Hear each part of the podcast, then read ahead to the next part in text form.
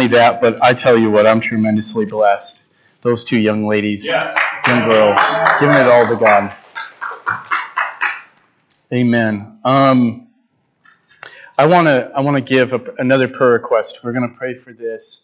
Uh, I had, with all the prayer requests coming in, I have a tendency to forget things sometimes, but not because ultimately I did. Um, John and Sandy, their um, daughter Kathy, just um, this week found out that her house was burnt completely down to the ground.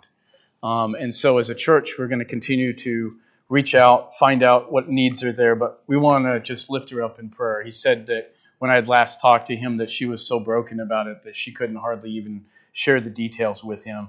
And you guys could all imagine Christmas, home, um, this time of the year, all of that, how heartbreaking that is. And I know there's a lot of people around the world that are losing their homes for various things that are going on. So let's lift them up. They're a part of our family. Um, and if you haven't really gotten to know John and Sandy, they're they're people to get to know. And when they're here, give them a hug, let them know you love them. But let's pray for them right now before we go any further. Yeah. Father, again, we just want to lift up your uh, lift up to you, Lord. We know that this isn't our request, Lord. This is your your request. This is your heart already to ours. And Father, we just wanted to mirror back your heart in this time. We want to mirror back your promises to this family. Lord, we know that God, devastation happens to people. Lord, there's no way around that.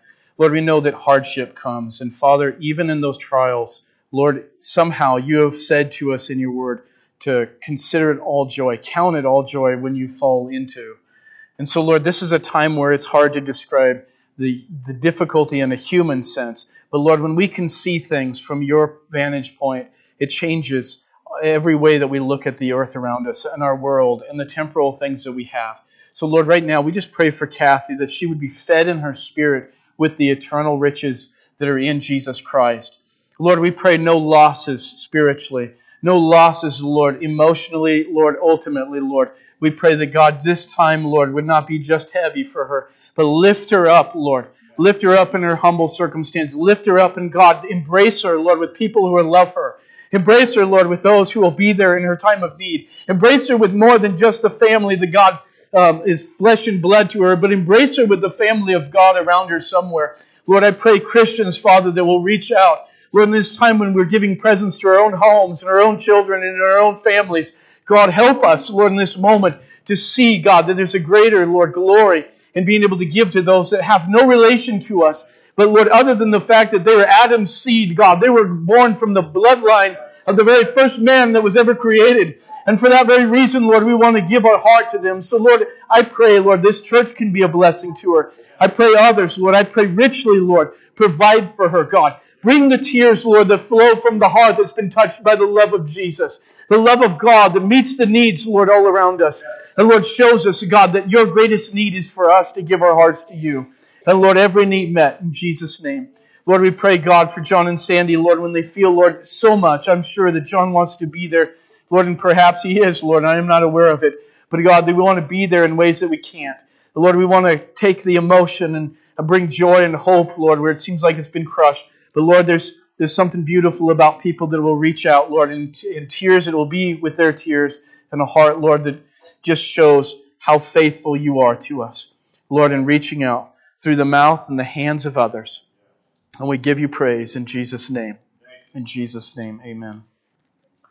Ah, got me all all prayed up. I'm ready to. I don't know if I'm ready to preach. I love the prayer time. You know, God God does something at least for me when I when I take some time to be able to pray. I feel like there's times when, um, like for me, these prayer requests, I only get to touch the surface. Really, to be able to pray, I want to pray. I like I could take each one of them and, and break it up into 30 minutes, an hour, and just feel like I could pray over that and feel like God's heart and His mind and His Word. I can't tell you how important it is to have this book, the Bible, the Word of God, rich inside of you while you pray. But I just feel like the Lord inspires His Word. And I, I can't tell you why it comes to me like that. Because while I'm praying, the scriptures just flow. The thought will hit me, a thought about something, and the scripture that goes with it. And I feel like when I pray the Word of God, I'm praying the heart of God back to Him. And one of the things about it for me is, is that I see this. I see that God is completely faithful in the way that He's revealed Himself. That if you want to know and have an assurance of what God wants to do, you just have to go to His Word. You have to know, Lord, is this the passage that fits this situation and this person at this time? And then there's something about how the Holy Spirit, we don't want to be barren and without the Holy Spirit, how He reveals to us in our heart and in our spirit that this is the direction to pray.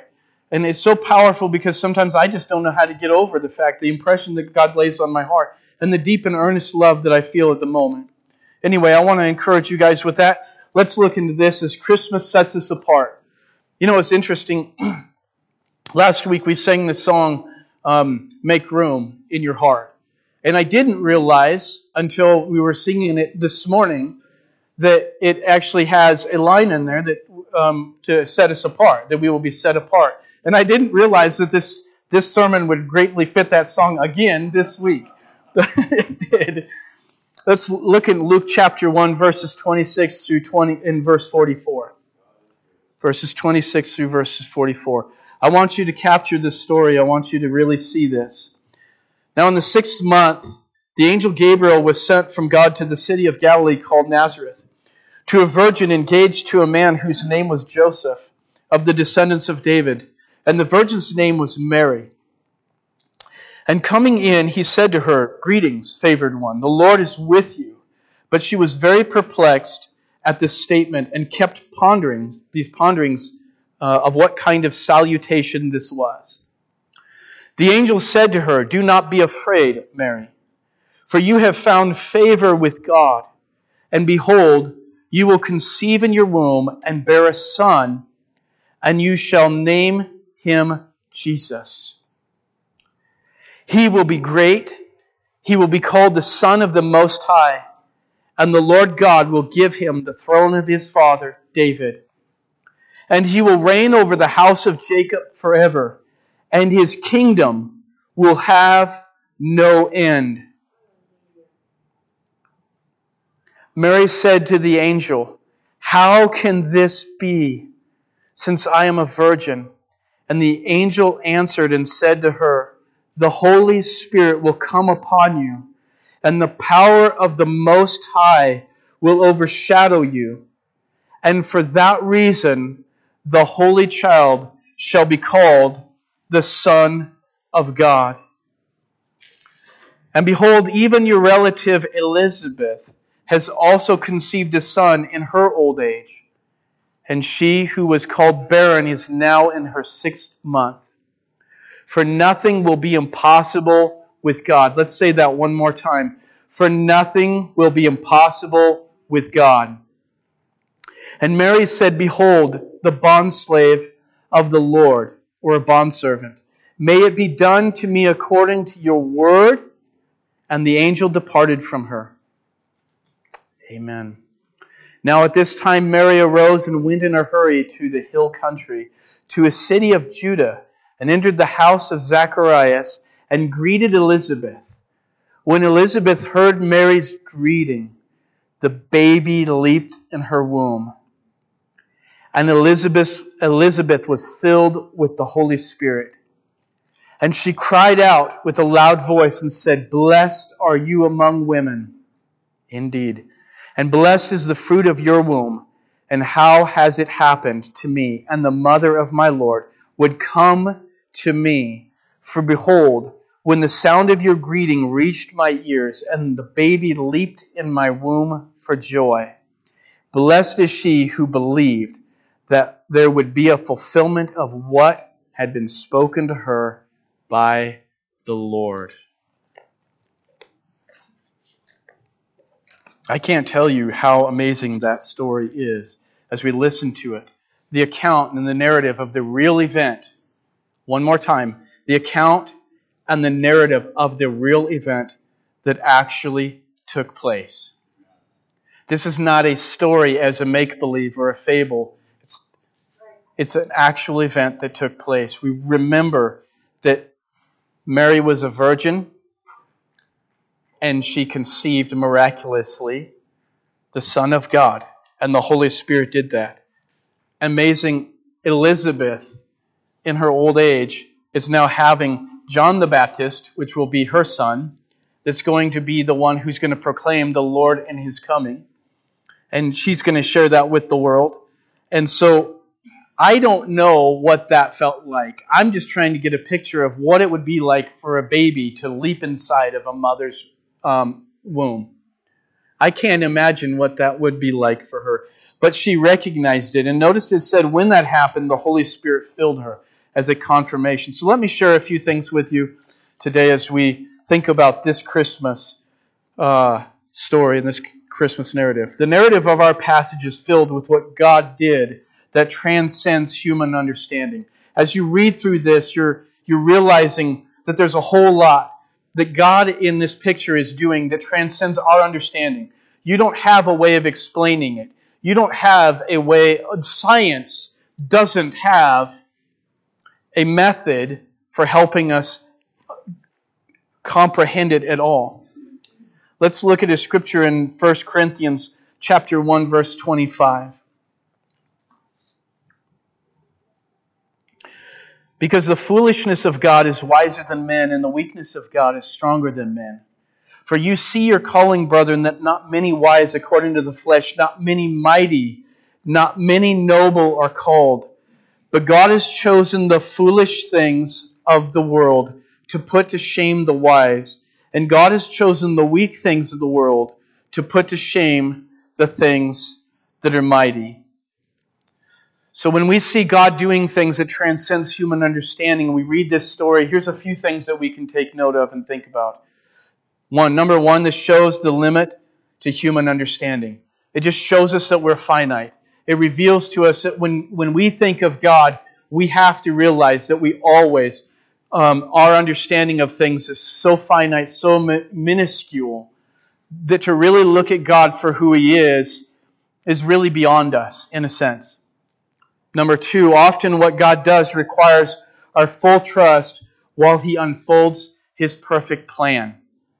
There's a sense here where you see God by miracle and God by prophecy revealing things that to make it so that it's so certain. But there's also this hiddenness. There's this silence that seems to be like as if God's quiet in this moment. And there's a lot of times, a lot of points here that I would say would spark not only Mary's curiosity, but my own if I were in her story. If I were living this in her place, I would be wondering a lot of things. Timing would be one of them. Why this time? Why and and all of the situations knowing that she's going to go through different struggles within it. Why me? How could it be me? There's so many others that God could choose. Why me? We'll get into that here in a, in a few. Number two, often what God does requires our full trust while we unfold his while he unfolds his perfect plan. Notice there it's, it's not that you get to see it, you just get to believe it. The moment you trust God, that's that's the the crux of the Christian faith is, is that we believe that he's so faithful that he can't he can't fail us in any way.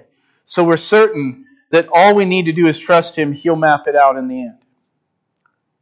Again, thank you for, again, if you want to shout out your amens or raise your hands for a, can you give that point one more time? There will be things that I will. you want that point one more time, brother? Uh, actually, number one. Number one shows the limit to human understanding. Shows the limit to human understanding. So when God does things that transcends human understanding, it shows the limit to human understanding. Number three, the point is the point is, we don't always have to know what he's doing because we know him and trust him completely. I was actually going to and forgot to, I was going to get a glass of water to illustrate this point. And I would take that and I would have one of you that would volunteer to do so. I'd have you either close your eyes or blindfold. You'd probably just close your eyes. And then probably take one of the men in this one because I feel like i I feel like it'd be even a better better illustration on my part, but what I would do is, is I'd hold that glass of water over you and I'd ask you, Do you trust me? Even though you can't see what in the world I'm doing and what I'm about to do, do you trust me? And I could probably tip that glass to where it's just about ready to drop onto your head, and you wouldn't you wouldn't know I was doing it. You wouldn't know what I was even doing in front, even doing in place. I might not even let you see that I had a glass of water. But the fact that you trust me means that you don't have to know what I'm doing. And I just want to illustrate the fact that when God transcends our human understanding through what He's doing, and sometimes the complications that we face is what I had shared last week. Those struggles that you go through are things that God knows what He's bringing you and how He's taking you there. You know, sometimes having a passenger on the side, they have the map, they know the direction, you just got to listen to them. And so this is a time, especially when we reflect on the Christmas story, that the message to our own hearts is I don't know what God is doing oftentimes, but I do know I can trust Him.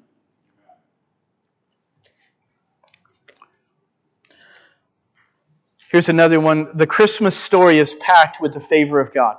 When you read this story, I don't know of anything in the Bible that expresses more the favor of God than it is to Mary and to Joseph. Elizabeth expresses it well to say that, Who am I that the mother of my Lord should come to me? Mary, probably previous to this, was a friend, an endeared relative to uh, Mary, but at this moment, she's more than that. She is now the one who carries in her womb the very living Son of God. So this now puts her in a place of royalty that you can't even imagine in a sense of how can such a humble woman, such even a human being, carry about uh, the Son of God. And the reason to think about this is that the Christmas story is packed with the favor of God. Let's look in John chapter 15, verse 16. Hear what God says. I love in the, the song, Mary, did you know that when you've kissed your little baby, you've kissed the face of God? John chapter 15, verse 16. Said, You did not choose me, but I chose you and appointed you that you should go and bear fruit, and that your fruit should remain, that whatever you ask the Father in my name, he may give it to you. That's what I call favor. God has given each of us in this building, and people that are not here with us today, He's given each of us the willing the, the same promise is that he did not you did not choose him but he chose you why did he choose you did you have something special to bring on board did you have something that was favorable to god in a special way above other people did mary have something unique and special about her that favored the will of god above any other woman i'm sure that god could have chosen many but that's the uniqueness of the handpick of god that he doesn't pick because you have all the qualities in place. He picks because it's his sovereign and his mind over you. He could have picked somebody else but you, but he picked you.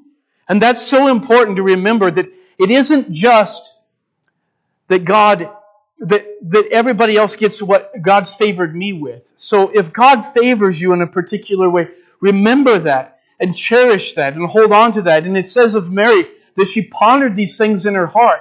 I can only imagine what that pondering would have looked like.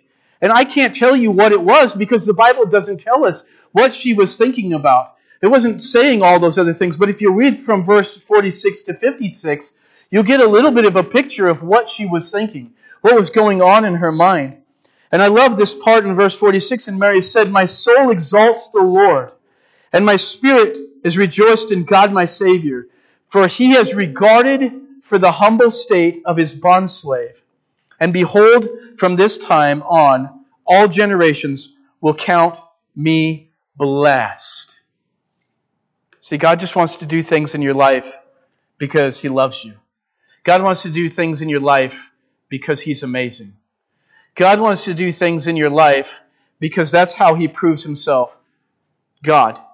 He doesn't need you to approve of it. He doesn't need you to decide that you like it or not. He doesn't need you to say to him whether you feel like you're the good pick for it or not. Many times God will favor you and you will say, I don't think I'm qualified.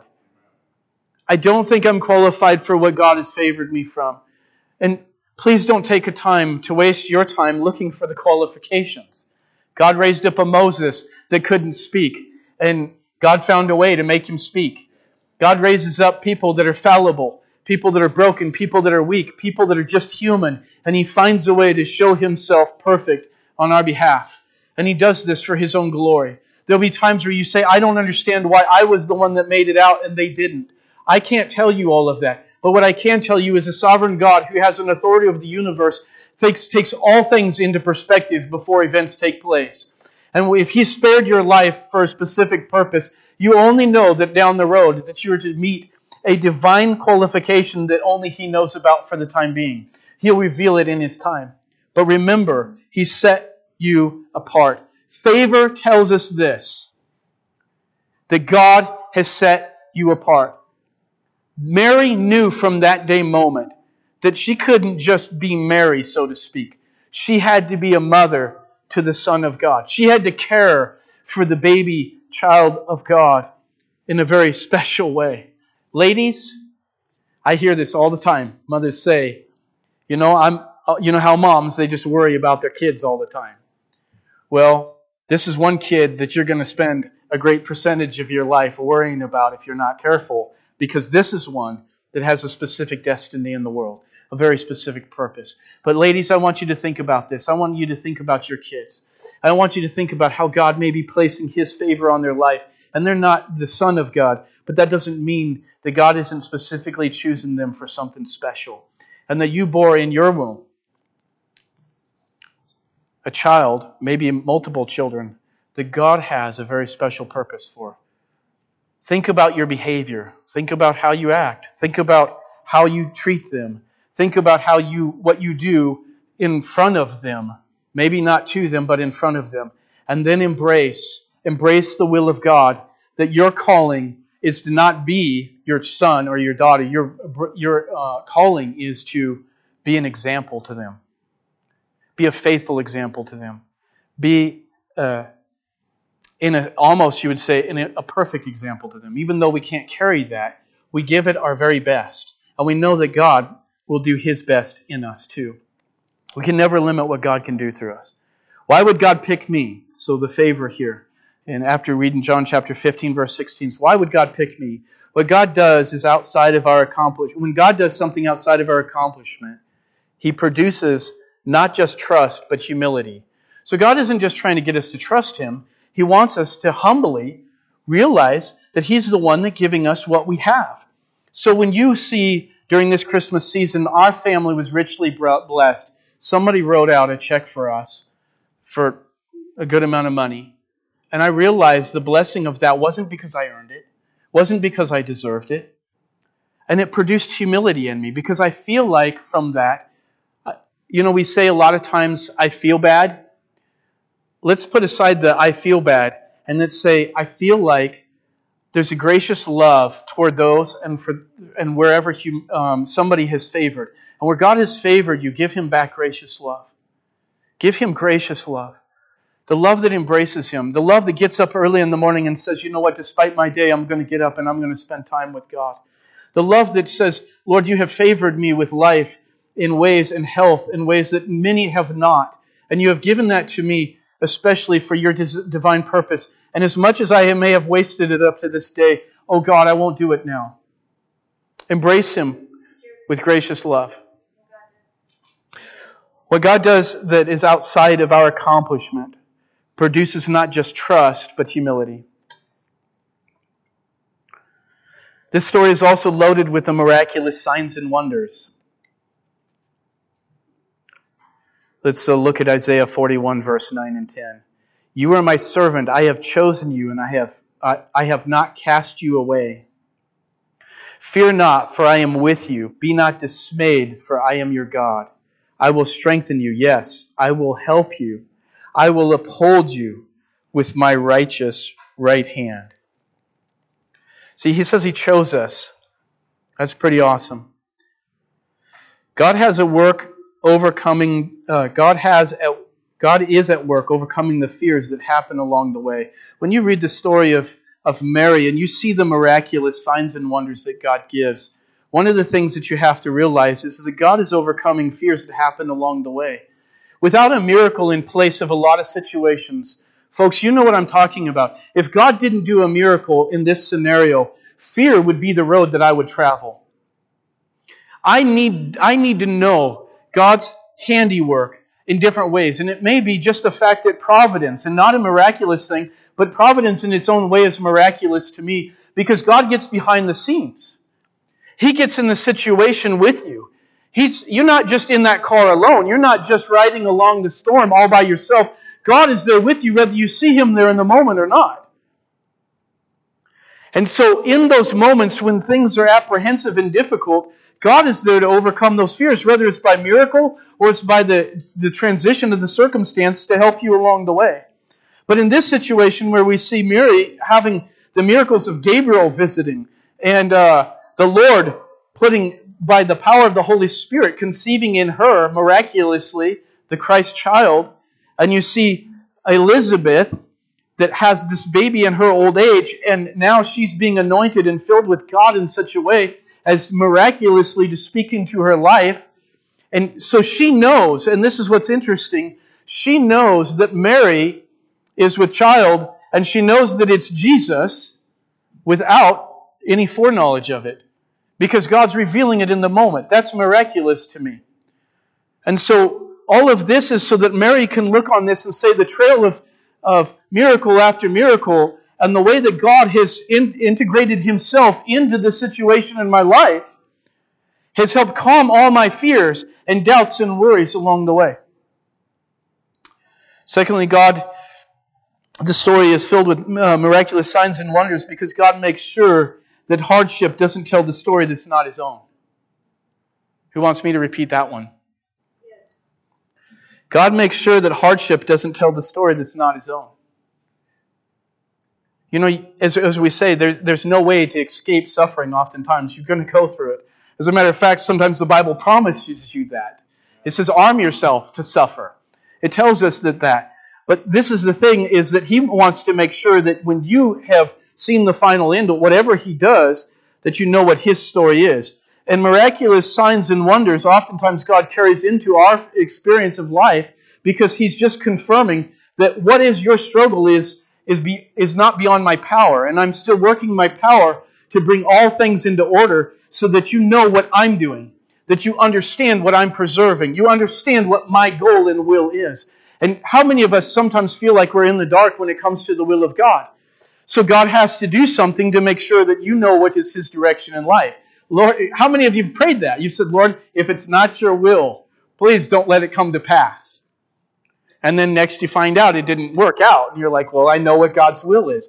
Do you know that God performed a miracle to make that happen? It didn't just happen. Happenstance, some of us gets caught into that. The last thing is, is that God, by doing sign, gives us signs and wonders. He contradicts fears with impossibilities. He takes what is impossible and he does it, and he contradicts every fear with it. When you see the impossible happen in front of you, I remember the man, I, have told you the story before, his name was Tom Cox, and he was diagnosed with terminal prostate cancer.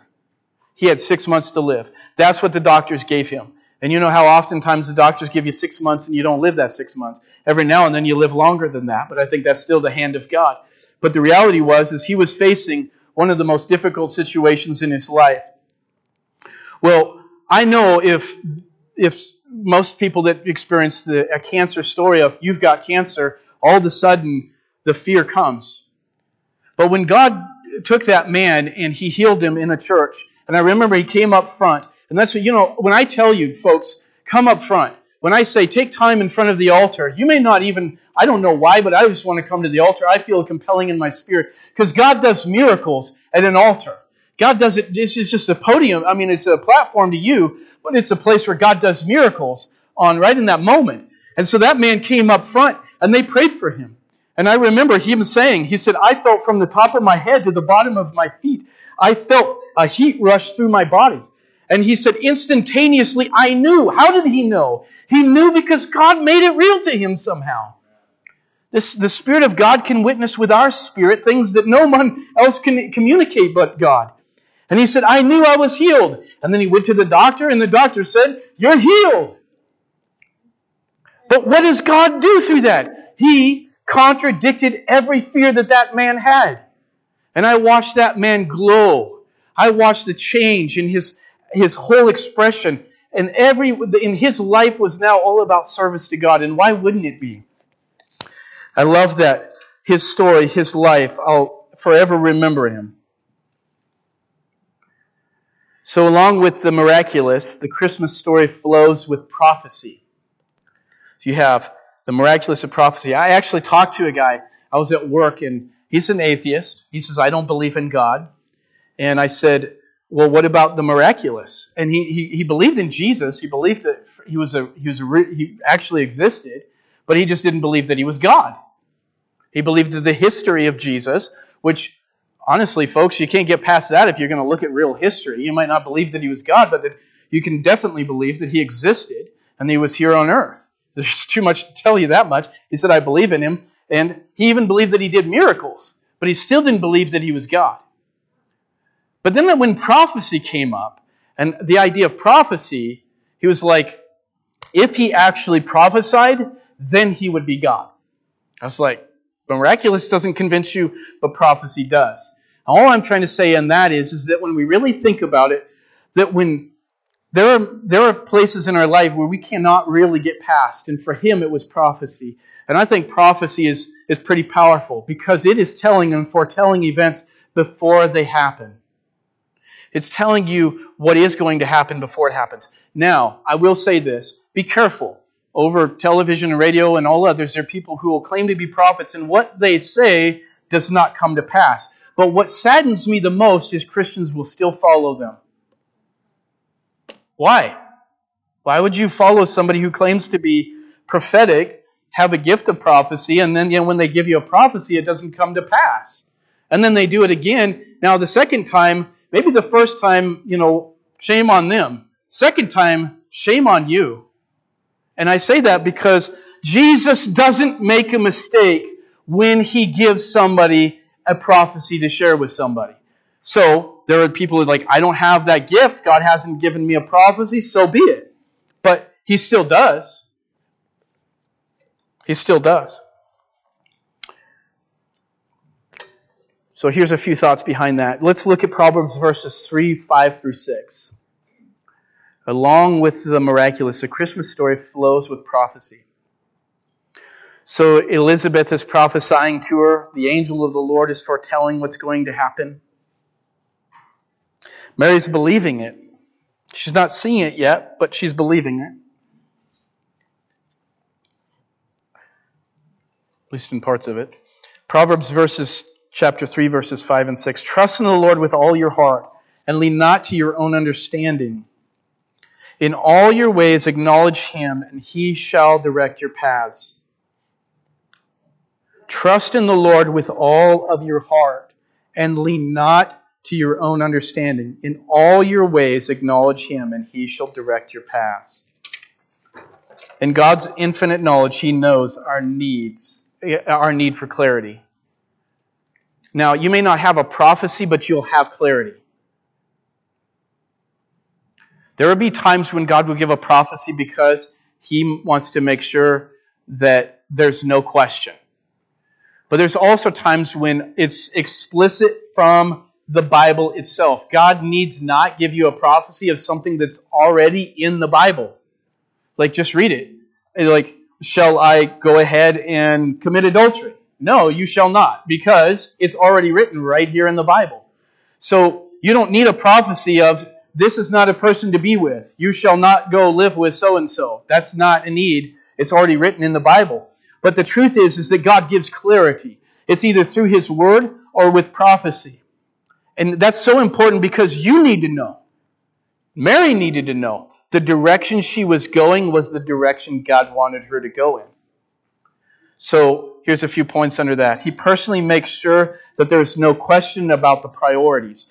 There's some things that when you read this story, that it doesn't really, God doesn't explain. He doesn't give a prophecy. He doesn't foretell. He doesn't give anything. It's like as if He's in silence.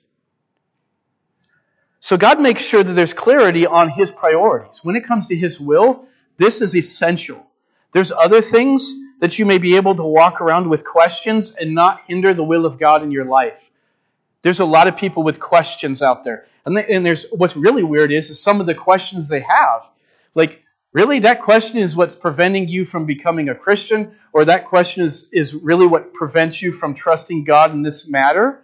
Um, I don't really see that as being a necessity to question God over those things. But people will do so. And so what you'll see here is that God intervenes himself very specifically, very powerfully with prophecy to make sure that there's no question about his priorities. Not necessarily your priorities, but his priorities. God also gives us prophecy, or he did with her, to, capable, to show he's capable of leading in his will. He capably leads us in his will. And lastly, he makes sure that his end goal is not obscured by our ignorance. I love that point. He makes sure that his end goal is not obscured by our ignorance. That's why this book is first and foremost, because people are looking for prophecy where the Bible already makes it plain, and they don't even know it because they don't read his prophecy. It's uh, like what this is a lot of prophecy to mankind. This is God saying what he wants to say to us. But the, the end goal behind the Word of God and the prophecy of the prophets is simply that He doesn't want it to be obscured. Nobody's going to be able, after this event, after Christmas story with Mary, to be able to say ultimately that they have proof that Jesus is not the Son of God. There's too much prophecy filling in the gaps, too many things that are being said before it happens to reveal that this is truly the Christmas, the real Christmas story and this is the Savior of the world, and no other will be but Jesus. Our narrative is clothed with confirmation and mystery. I had to put that one in there. I had to put it in there that there's this sense of God's given confirmation, God's given miraculous, and He's also, there's this sense of mystery here. There's pieces of this that, like I said at the beginning, why would God? And there is, when you read the whole story, is why would God? Why would He pick this time, this event, these people, these situations? Why would God? And the world is filled with that wonder. And yet at the same time, we look at his story that has that same wonder in here, and God's not ashamed to tell you and the world around us that there's much that's going to happen around you that you're not going to know what I'm doing. There's so many times my kids have said, Dad, why? I'm like, you don't need to know why. It's just this is how it is. Go forward with it. And I know why, and it's not going to hurt you in the end. So just put it put it into practice at least. You'll see. You'll see. So our narrative is clothed with confirmation mystery on one because God leads the way with what we need the most. See, the, the, the mystery is something that God's basically saying, you have mystery here and you don't need to know. You don't need to know. So just keep going. But then there's confirmation or there's miracles or there's ways God's working in ways that makes it real to you because that's what you need. That's what you need. And some people are looking for a sign and wonder, and God's like, I'm not giving that one to you. You don't need it right now.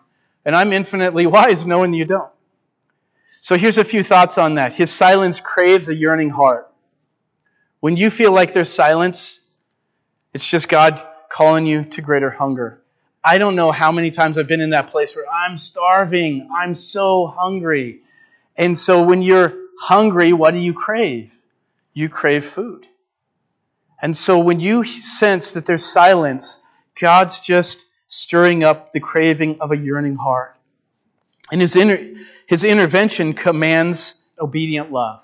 So when God's intervening in special ways, and it's not that silent time for you, it's not that I don't know what God's doing, that's when it commands obedient love. When God's doing something to lift you up, that means get on board with Him. That means cooperate with Him, walk with Him, Share that moment with Him. Don't let it pass. There's times God's doing some amazing things and we just let it flop. Like there's times when I felt like the Holy Spirit ministering to my heart to pray for somebody and I was right in the middle of a meal.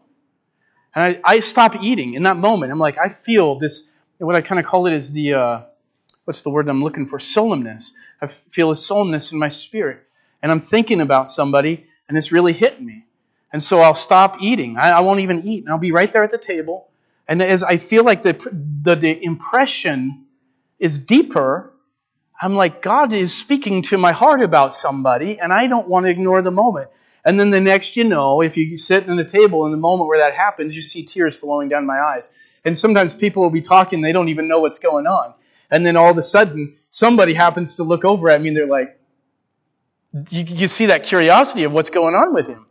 And the tears are flowing because in the moment, God's given that to me, He's not given that to them. And so before long, I'll be like, I can't sit here any longer. I got to go find a room alone and pray and let my heart just release, just break before God, and let the Holy Spirit pray out His prayers through me. And so the reason I say that is because that's an intervention that commanded my obedient love. Obedient love is simply, I'm going to set aside some time for you, Lord, in this moment of life.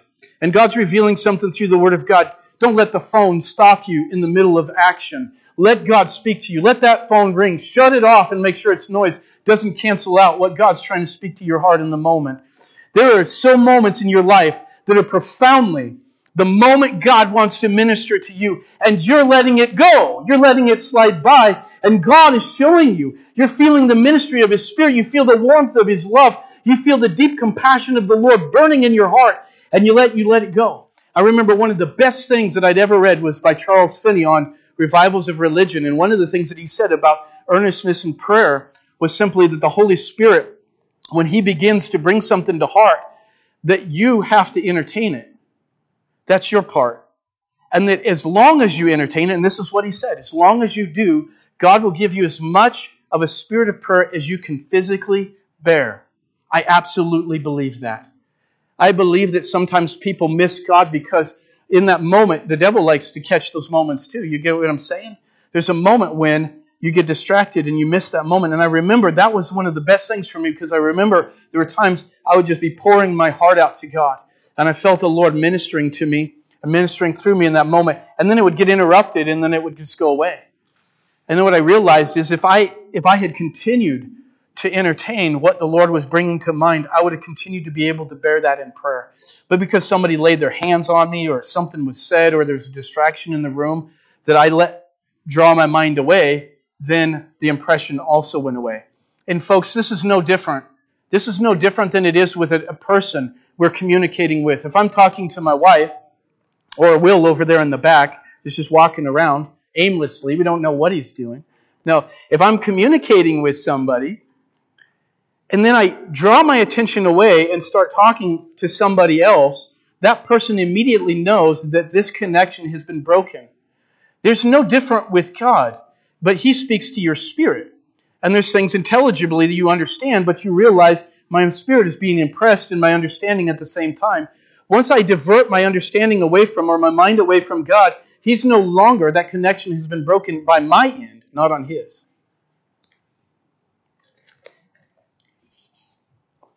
Lastly, the, con- the context of this story, and this is so important, is about Mary and Joseph.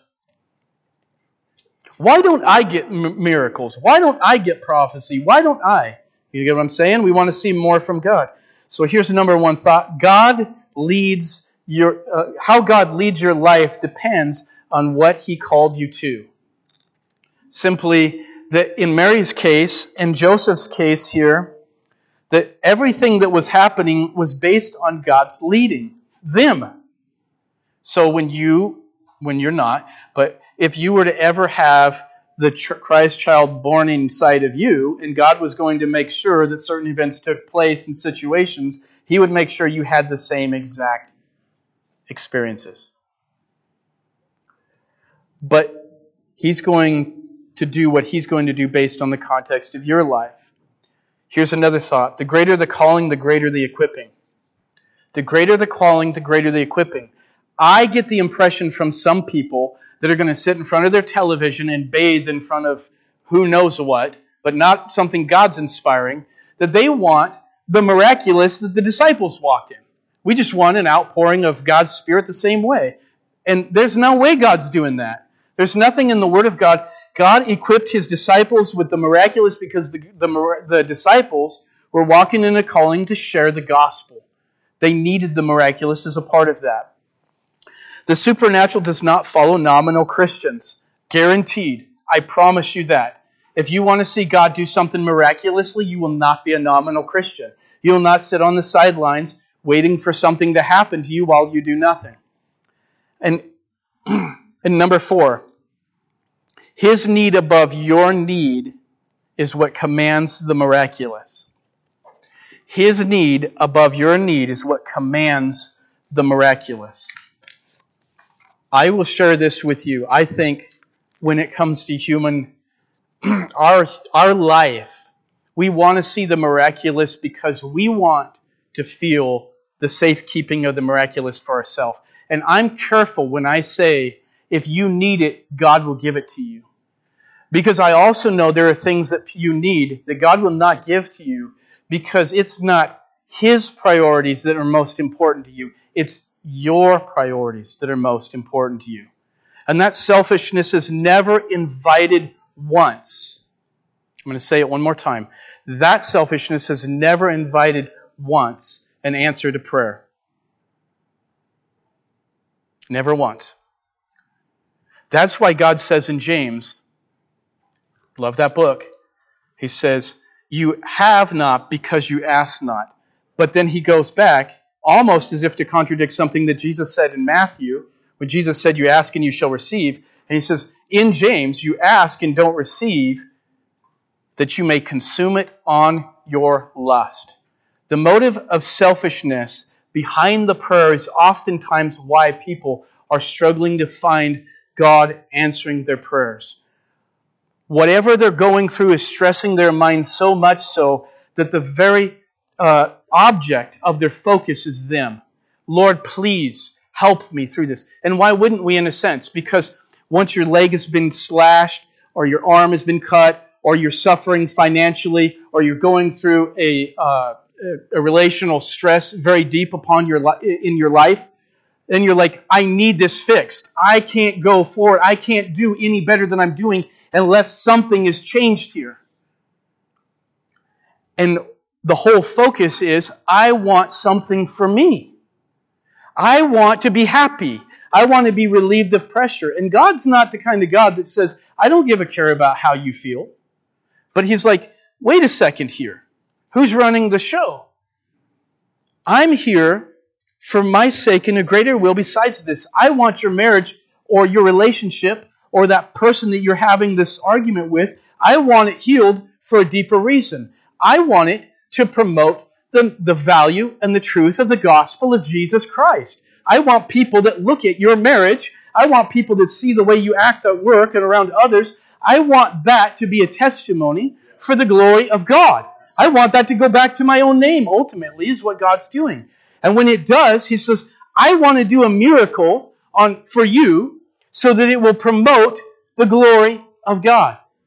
And if we got that in mind, we wouldn't have to create a hype in our churches to get people interested in the miraculous.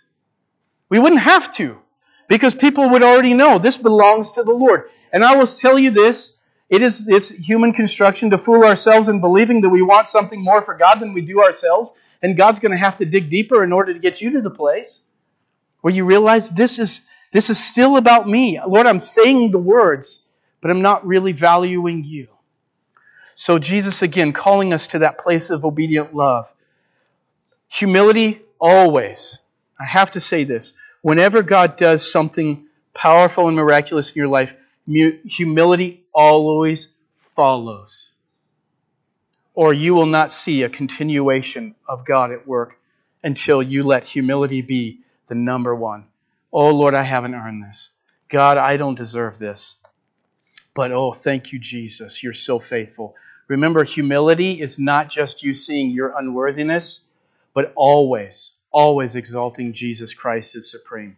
Lord, you have been so faithful even of the things that I struggled over and didn't understand, you never failed me once. That's humility. That invites God's miraculous blessing in our life. Amen? Okay, that's your sermon for today. I enjoyed sharing this with you guys. Such a blessing for your audience and your time and your heart. And I'm just grateful for the fruitfulness that God's going to create and build out of this in you guys. Again, I'm going to give you an opportunity to come to this altar. I'm going to give you an opportunity just to express your heart and obedient love to Jesus, however He's calling, He's ministering to you today and in this moment. I'd like for the uh, worship team to come up. We're going to sing that song. I believe we're singing that song again. Make